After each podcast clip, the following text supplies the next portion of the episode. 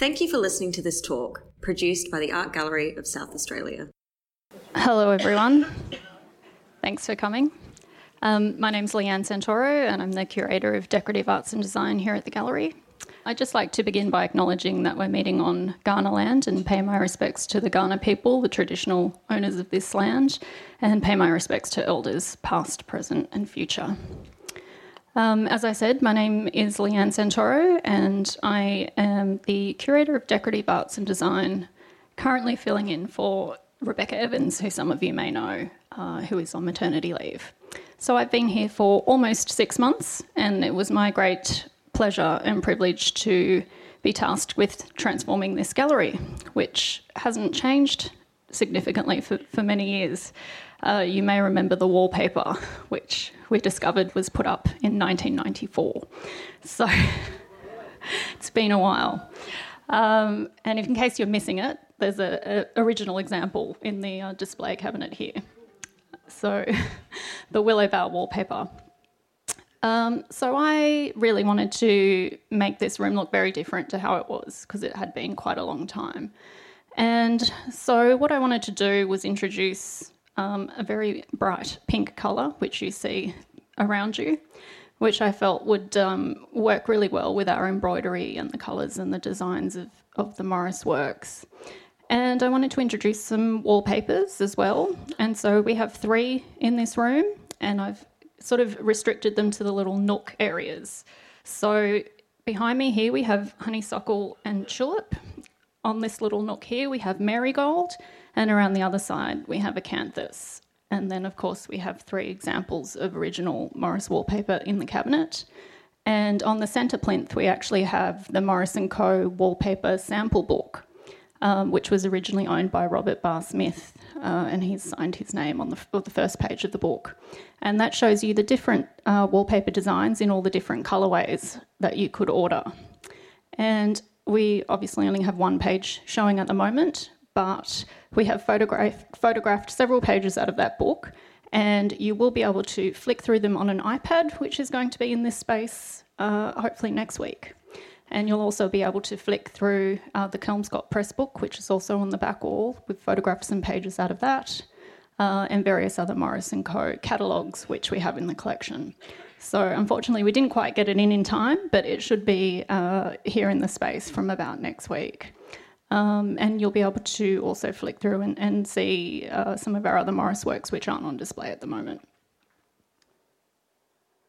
So you probably all know more about Morris & Co than I do because it's such a, a prominent um, part of the collection here in Adelaide's history.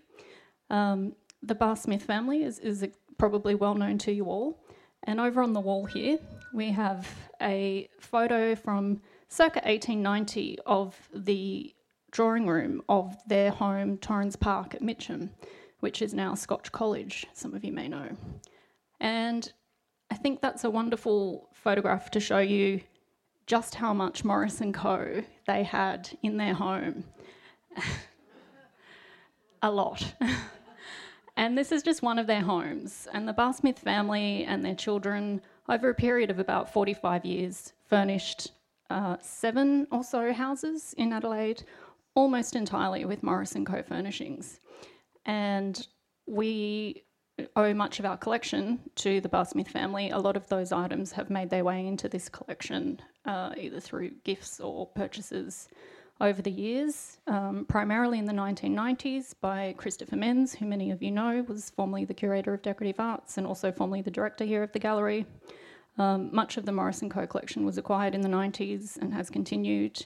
Um, our first purchase was the large tapestry on the wall behind.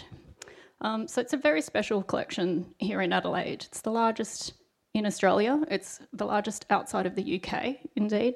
The Barr Smiths, we think, were the largest uh, Morris & Co client at the time, international client outside of the UK. Um, so we have we're very lucky to have this really significant collection here in Adelaide. Um, behind me, you'll see I've set up a sort of quasi sitting room display. Um, so we have a carpet. I don't know if you've come over and had a look yet, but we have a carpet. We have an armchair. We have a table with a table cover. We have this chair curtains, curtain ties, fireplace. It's sort of a much simpler version of what you see over here uh, without that kind of intense layering of, of items. Um, but I thought this would be kind of the perfect corner to, to have a sort of sitting room arrangement. Um, as you can see, we have our built-in display cabinet here with many uh, items. We have an, uh, sort of little setups in the in the two nooks, and then I wanted to primarily use our um, pink uh, walls to display the embroideries. We have fantastic examples of embroidery. Uh, we have, as you can see, some works on paper. Um, so behind us, we have some drawings by Burne Jones. We have this fantastic uh, work, The Loving Cup by Rossetti, and around the other side, we have some prints by Aubrey Beardsley. So, to give you a bit of background about Morris & Co. and William Morris and how it all came to be. Um, Morris himself uh, grew up in a fairly wealthy family. He studied classics at university and then he uh, became interested in architecture and began to study architecture. And then he was introduced to medieval art and promptly abandoned architecture and took up painting. And his coterie included uh, people like Edward Burne Jones and um, Dante Gabriel Rossetti, who are, many of you know, known as the Pre Raphaelite Brotherhood, a sort of group of poets and painters and artists who were influenced by uh, 1400s painting. Um, they, uh, along with Morris, were big fans of, of Ruskin, the art critic and theorist and socialist. And it all sort of came to a head in the mid 19th century uh, post industrial revolution when they began to look at the state of art and craft and design in England, and they were very dissatisfied with what they were seeing. They thought that uh, the introduction of factory made goods had led to um, poor design, poor manufacturing. They really uh, rebelled against the working conditions in factories. As we know, there were some terrible uh, conditions, especially with child labour in Victorian era.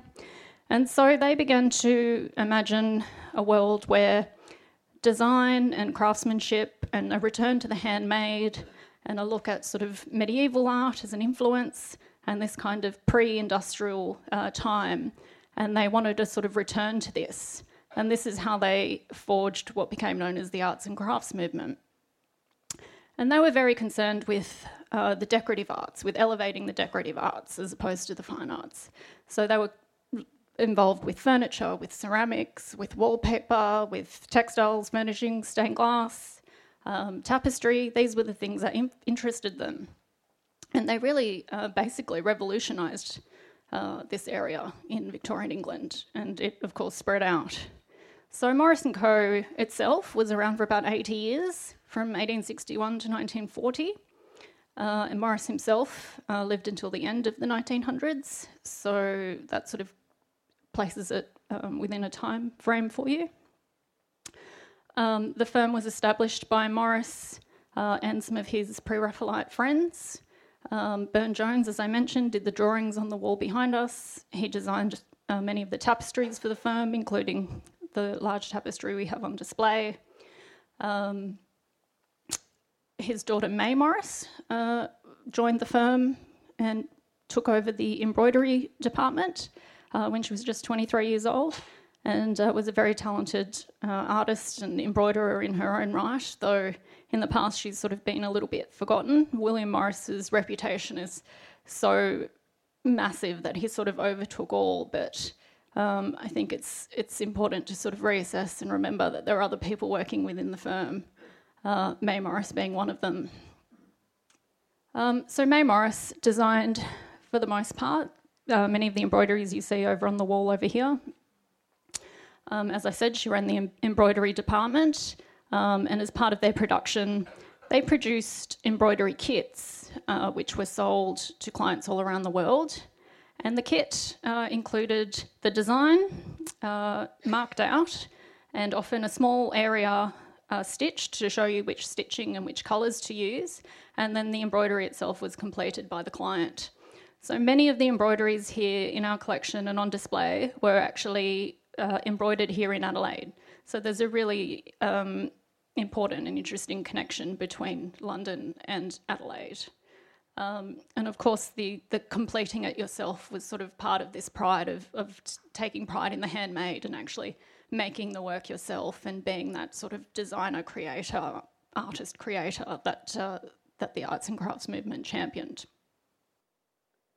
Um, so many of the embroideries were uh, used for fire screens. We have some fire screens on display, um, cushion covers, um, hangings. So the two large uh, hangings that you see are actually portieres, uh, which were hung over doorways. Uh, port being the French word for door. Uh, the portiere was hung in a sort of doorless doorway. um, so they were used for various things. We have a hanging as well in the centre, uh, which would have just been a sort of a decorative hanging. Um,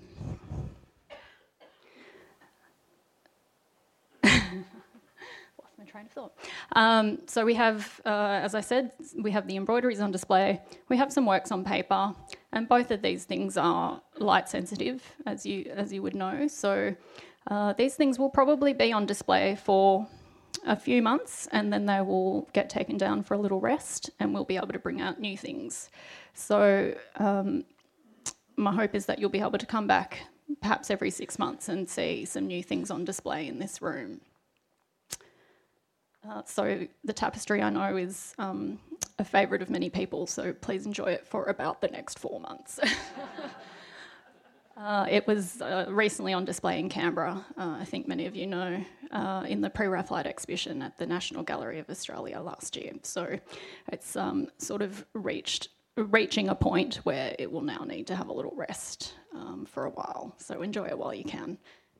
Um, so we also have, um, obviously, it's not all Morris and it's not all uh, arts and crafts. In this room, we have some sort of related and some sort of complementary works. Um, we have some ceramics here on the end by William de Morgan.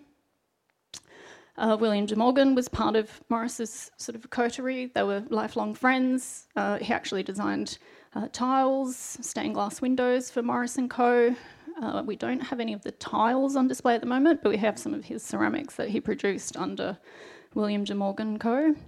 Um, we have some uh, James Powell and Sons glassware over here and over here as well.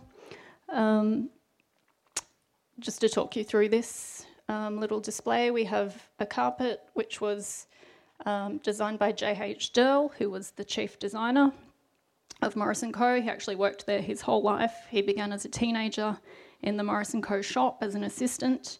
Uh, he studied under Morris. Uh, he designed uh, fabrics, wallpaper, uh, various things. And after the death of Morris, Anne Burne-Jones took over as sort of art director of the company. So he had his whole career with Morris & Co.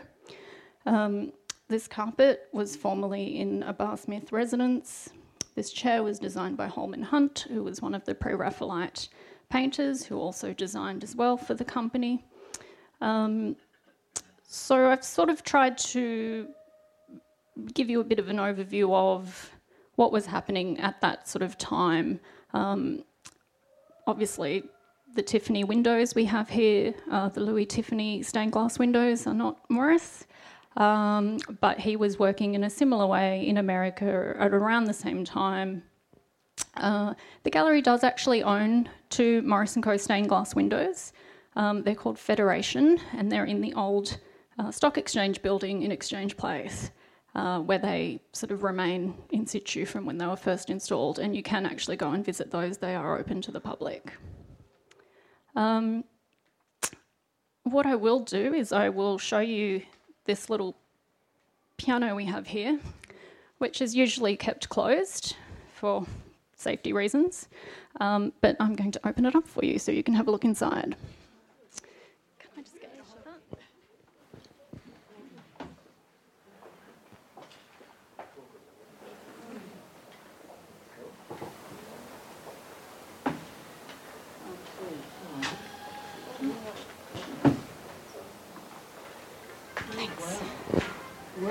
So this is the Manxman piano, designed by Mackay Hugh Baillie Scott and manufactured by John Broadwood and Sons.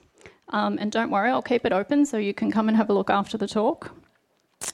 Uh, and this is, um, as you can see, when opened, the doors actually act as sounding boards. We have handmade metal candle holders on either side. This is where the music would sit. And this was really designed to, I guess, disguise the piano and have it look like a functional piece of furniture in the home. And this was a, a, kind of arts and crafts innovation, and you can see the sort of simple design on the outside has a kind of medieval influence. Um, so it's a bit difficult to actually have this open on display, but I thought that I would show you today. Um, and it's called the Manxman piano because Scott lived on the Isle of Man, hence Manxman. So it's sort of not really related to arts and crafts at all, but that's what it's called.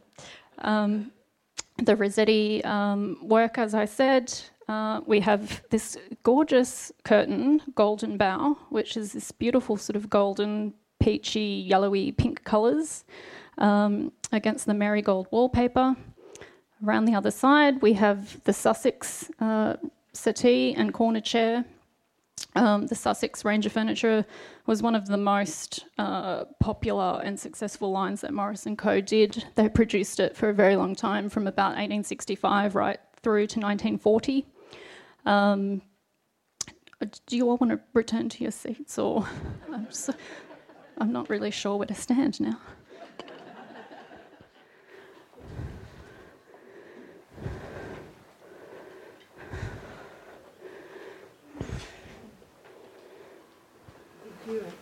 To get the screen from Carrick Hill? I did not. I wanted to show off our own collection first. but perhaps we can we can bring that in later. Lord knows where it is.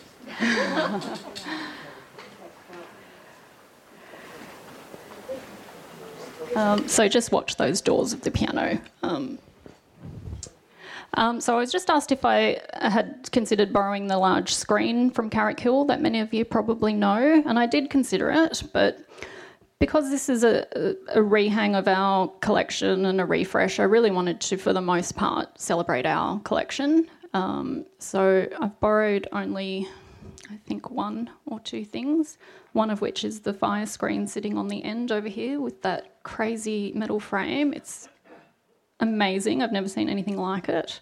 We don't know who designed the frame, so if anyone does know, please let me know. Um, but for the most part, this is really a celebration of, of the collection we have here, which is such a, a big, incredible collection. Um, it's almost 200 items, um, I believe. Um, and as I said, uh, I'm hoping to have some photographs of the items that are not on display on the iPad that you'll be able to come in and flick through um, next week. Um, what haven't I talked about? Look, I think I've probably covered most of what I wanted to cover. Um, does anyone have any questions? Yes. yes, okay. Yes, so you may have seen uh, over in the, there's a little built in shelf uh, on the centre wall here of the, the two nooks, and they are two contemporary works by Glenn Barclay, who is a, a curator and a ceramic artist. And they are two uh, William Morris inspired uh, pots. One is uh, a salt cellar, and the other one has a title along the lines of William Morris Mermaid Hairball Face or something like that. Um, so you'll have to read the label. I can't remember the exact wording. And they're um, kind of wacky and kind of great. And they take uh, Morris's face as their starting point, and it's a very cranky face. Um, I think he did look kind of permanently cranky. We have an engraving here, um, or maybe it's just the beard. I'm not sure. Um, but yes, please go and have a look at those. They are my sort of little contemporary nod, um, and they're in their own sort of little spot. Um, so please go and have a look at those afterwards. Um, yes, Glenn Barclay. Recent acquisitions, uh, and also the large uh, portiere on the end here is also a recent acquisition. It came to us just a few months ago uh, through the descendants of the Barr Smith family. Thank you. Last week, people have been telling me that they, they feel the same way. And, um, but one thing I just wanted to comment on was um, how brilliant it is and, and uh, to have labels right next to the art. it's, uh, it's gone out of fashion a little bit, but, but here everything's clearly labelled, Good. easy to read, so it's very informative and educational. Thank you. It adds to looking to the artwork. Great. Yes. Yes. Thank you. Thank you. Yes, I want it to be a, a big transformation, and I think we've succeeded. It's um, it's very different to how it was. I think the pink's an inspired choice. Looks fabulous. Thank you. Yes, I think it really makes those works pop off the wall. Yes.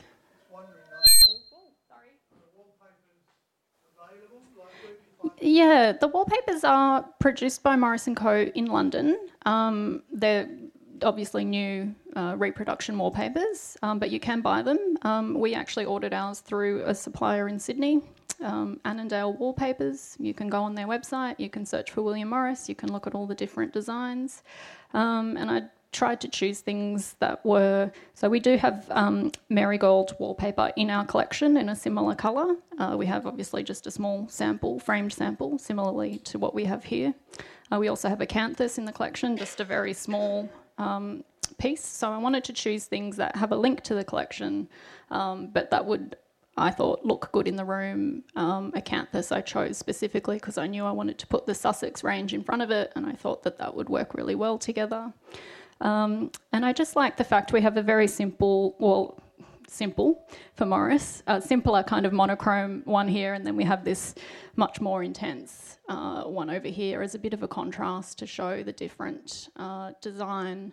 Um, obviously, he's really well known for his sort of intricately designed uh, repeating pattern wallpaper. Um, this obviously being a bigger pattern would have been used in a bigger room similarly to the, uh, the, the, wallpaper in the photograph, which is a St. James pattern, uh, whereas the marigold here is obviously a little bit more subtle.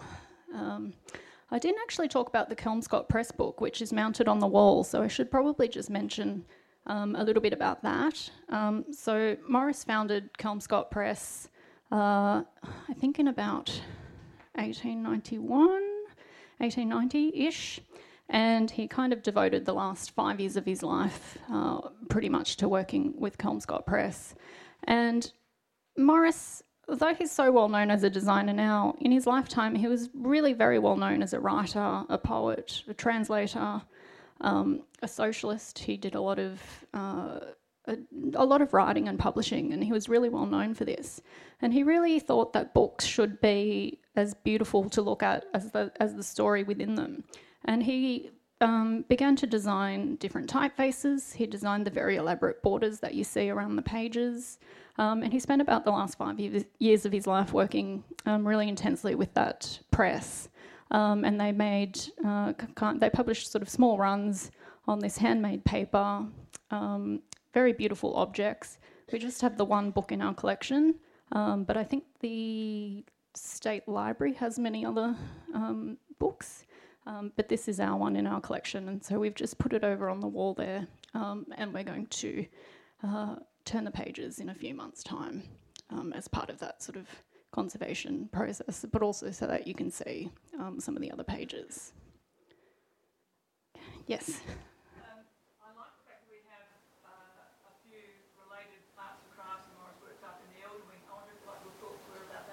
Yeah, so we do have some other um, works in the older wing, so go up and have a look. Um, we have a fantastic large um, cabinet currently in, I can never remember the room numbers, I think it's room four with the Hans and Nora Heysen display. Uh, and it's currently filled with some beautiful blue um, Gladys Reynell ceramics and it looks fantastic up there. And we have some sort of Adelaide arts and crafts work up there as well. So obviously the arts and crafts movement filtered out it didn't just remain in Britain. Um, it was it was felt uh, quite acutely here in Adelaide, in particular. Um, and so there's a great display uh, up with the um, Hans and Nora Heysen works of um, hand carved wooden furniture, um, sort of leather bellows, um, some fantastic embroidery. So various pieces. Uh, so and that display was inspired by the interior of the Cedars, uh, as the Heysens were actually big fans of arts and crafts themselves, and that was how they decorated their home. So, yes, go and have a look at that as well. Any other questions? Yes.